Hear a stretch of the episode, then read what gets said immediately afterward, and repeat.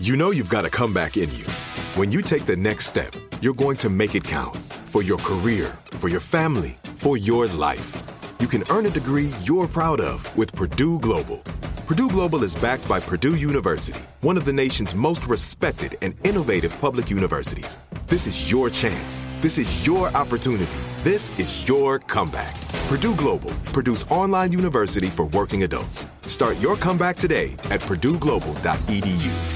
When you buy Kroger brand products, you feel like you're winning. That's because they offer proven quality at lower than low prices. In fact, we guarantee that you and your family will love how Kroger brand products taste, or you get your money back. So next time you're shopping for the family, look for delicious Kroger brand products because they'll make you all feel like you're winning. Shop now, in store, or online. Kroger, fresh for everyone. What's up? This your boy Lil Duval, and check out my podcast, Conversations with Unc, on the Black Effect Podcast Network. Each and every Tuesday, Conversations with Unc podcast feature casuals and in-depth talk about ebbs and flows of life and the pursuit of happiness. Unlike my work on stage, I tap into a more serious and sensitive side to give life advice and simply offer words of encouragement, yet remind folks to never forget to laugh. Every Tuesday, listen to Conversations with Unc, hosted by Lil Duval on the Black Effect Podcast Network, iHeartRadio app, or wherever you get your podcasts presented by AT&T. Connecting changes everything. It's Friday, September 17th. I'm Oscar Ramirez from the Daily Dive podcast in Los Angeles, and this is Reopening America. Throughout the pandemic, we have looked to three numbers to track how bad things were getting case counts, hospitalizations, and deaths. Hospitalizations, in particular, have been a key figure in assessing the severity of the illness. But a new study suggests that almost half of those hospitalized have mild or asymptomatic symptoms. While some patients are admitted for serious illness, some are there unrelated to COVID and later test positive, but they're all counted toward the overall hospital numbers. David Zweig, contributor to The Atlantic, joins us for a closer look into COVID hospitalizations. Thanks for joining us, David. Thanks for having me. For the longest time throughout the pandemic, we've been using a, a few different numbers, a set of metrics to kind of see how bad the pandemic has been going. We've been looking at case counts, we've been looking at hospitalization numbers, we've been looking at deaths.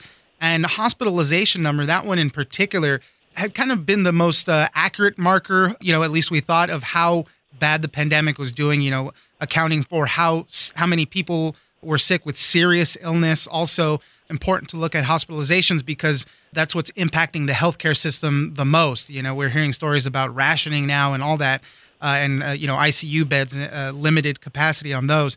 But David, you were looking into a series of studies that we've seen recently.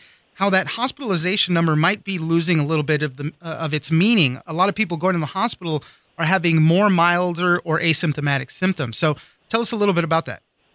Yeah, you're exactly right. For much of the pandemic, we look at deaths as one measure of what's happening. And of course, deaths are accurate as far as there's a finality to them. However, they are a lagging indicator. And of course, they also don't account for people who um, were severely sick and, and recovered. That's still something we want to measure.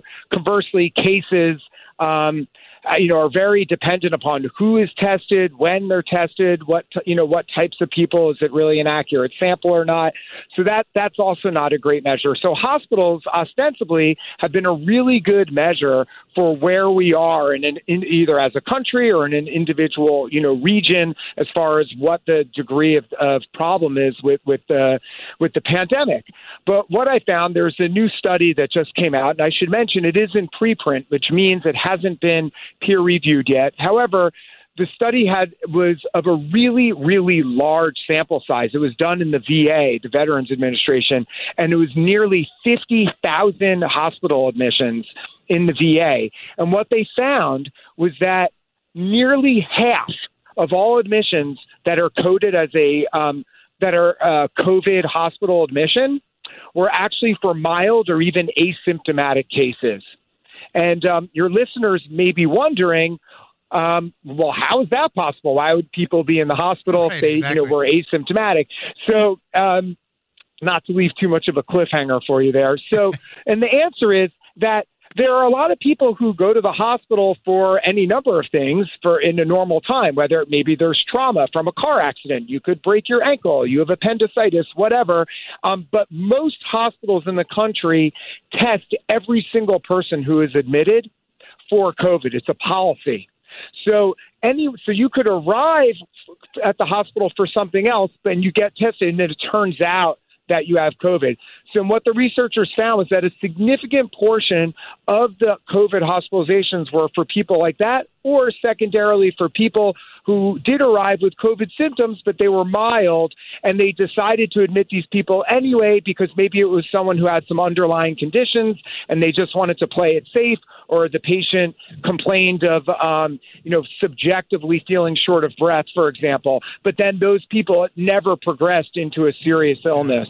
And that's totally interesting, you know, and you don't really think of it when you're hearing coverage of, you know, hospitalizations and how the numbers are up and and all that. You just kind of assume that, oh wow, if you're in the hospital, those people must be really sick. But you're right, you know, there's a range of treatments, a range of issues of why people might be there, you know, on the on the severe side, you know, you got to be intubated or something. You might need supplemental oxygen. It could be as simple as getting that steroid that everybody uh, you know, has been proven to help out the dexamethasone. So there's a range, and, and when we're hearing a lot about coverage, we're not really hearing the differentiation between how severe it could be. That's right, and and you know what I would urge your listeners to think through is that so the next time you hear about COVID hospitalization numbers, be aware that according to this study, and by the way, I should mention, I also wrote an article for New York Magazine a few months back on two separate studies which were peer reviewed and they were published by a journal put out by the American Academy of Pediatrics. And they their findings echoed the findings in this study. And the pediatric population was 40 to 45 percent of those hospitalizations were also found to be incidental um, you know, again, meaning someone arrives at the hospital for something totally unrelated to COVID, then they are tested for COVID, and then they get, you know, a box gets checked off. That's a COVID hospitalization. So this isn't to minimize and say that there aren't people who are very sick with COVID. That's real. It's a real thing and it's happening. But the numbers that we hear are not necessarily what many people yeah. would think that they are. And that's always been one of those difficulties throughout the pandemic is, you know, how bad really is it? A lot of it is very individualized. That if the COVID 19 affects everybody so differently and we have this wide spectrum of it, so it's always that curiosity well, how bad is it? And we hear, you know, headlines. There's one from uh, NBC News more kids are hospitalized with COVID, but researchers aren't sure if they're sicker too.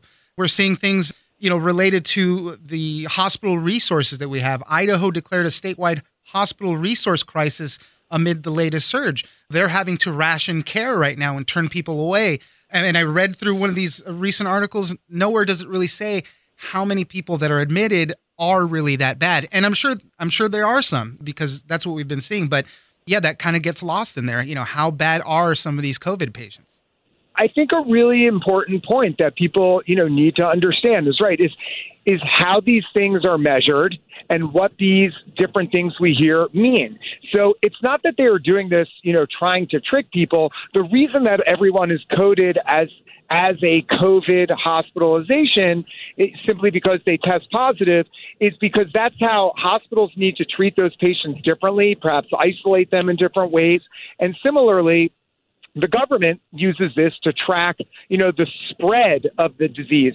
But the thing that most people interpret hospitalizations to mean, including the media, um, in, you know, it, um, sort of give the impression is that it's not just about the spread of the disease, but hospitalizations as an indicator of severity. Yeah. And that's what this um, particular study and the, also those studies that I mentioned on the pediatric admissions, that's what's so important about this is that hospitalizations can be used as a measure of the spread of the disease, but they shouldn't necessarily be used as a measure of severity of the disease because, again, they're finding that half of them it's incidental. One really interesting point that a study found was that prior to January of this year, um, it was the number was roughly one third of the patients were incidental or mild course of illness, and then that number bumped up to a half after vaccines became readily available. Right. And in fact, they found that people who are vaccinated had an even higher, it was something like 57 percent. Um, were in this mild or incidental category. So this is really um, strong evidence that the vaccines are helping. That even if if you are vaccinated, even if you show up at the hospital, your chances of your course of illness being mild um, are much higher. And that's one of the messages that uh, you know public health experts have been trying to get across so much is that yeah, the vaccines do help reduce the risk of having severe illness. Now, to be fair, there a lot of this study was done before the Delta variant became a little more widespread. I still feel it probably tracks the same way, but uh, because you know all reports say that the vaccines do protect against Delta as well, but a lot of these numbers do come before that rise really took hold. You're right. However, the study did run through the very end of June, and the researchers specifically looked at this point and they mentioned that toward the end of June, when Delta you know was starting to take hold, they did not notice any difference in in the sort of trajectory of these metrics. So um, that is good news as far as there's no indication that that anything would change with Delta. We know that Delta is more contagious but there doesn't appear to be any evidence that it is more virulent, meaning that it's more dangerous to any individual person should they become infected. Well, I hope that we start to look into a little bit more of these numbers and track these types of numbers and how severe that is because as you mentioned, you know, just to get a clearer picture of how severe this thing really is going forward. David Zweig, contributor to The Atlantic and New York Magazine, thank you very much for joining us. Thanks so much for having me. I'm Oscar Ramirez, and this has been Reopening America. Don't forget that for today's big news stories, you can check me out on the Daily Dive podcast every Monday through Friday. So follow us on iHeartRadio or wherever you get your podcast. This is Malcolm Gladwell from Revisionist History. eBay Motors is here for the ride. With some elbow grease, fresh installs, and a whole lot of love, you transformed 100,000 miles and a body full of rust into a drive that's all your own. Brake kits, LED headlights, whatever you need, eBay Motors has it. And with eBay Guaranteed Fit, it's guaranteed to fit your ride the first time, every time, or your money back. Plus, at these prices, you're burning rubber, not cash. Keep your ride or die alive at ebaymotors.com. Eligible items only, exclusions apply. You deserve a moment to yourself every single day. And a delicious bite of a Keebler Sandies can give you that comforting pause. Because there's nothing like a weekend pause with the melt in your mouth magic of a Keebler Sandies. This magic is baked into simple shortbread cookies by Ernie and the Keebler Elves. So as life continues to fly by, make the most of your me moment. Take a pause and enjoy a Keebler Sandies.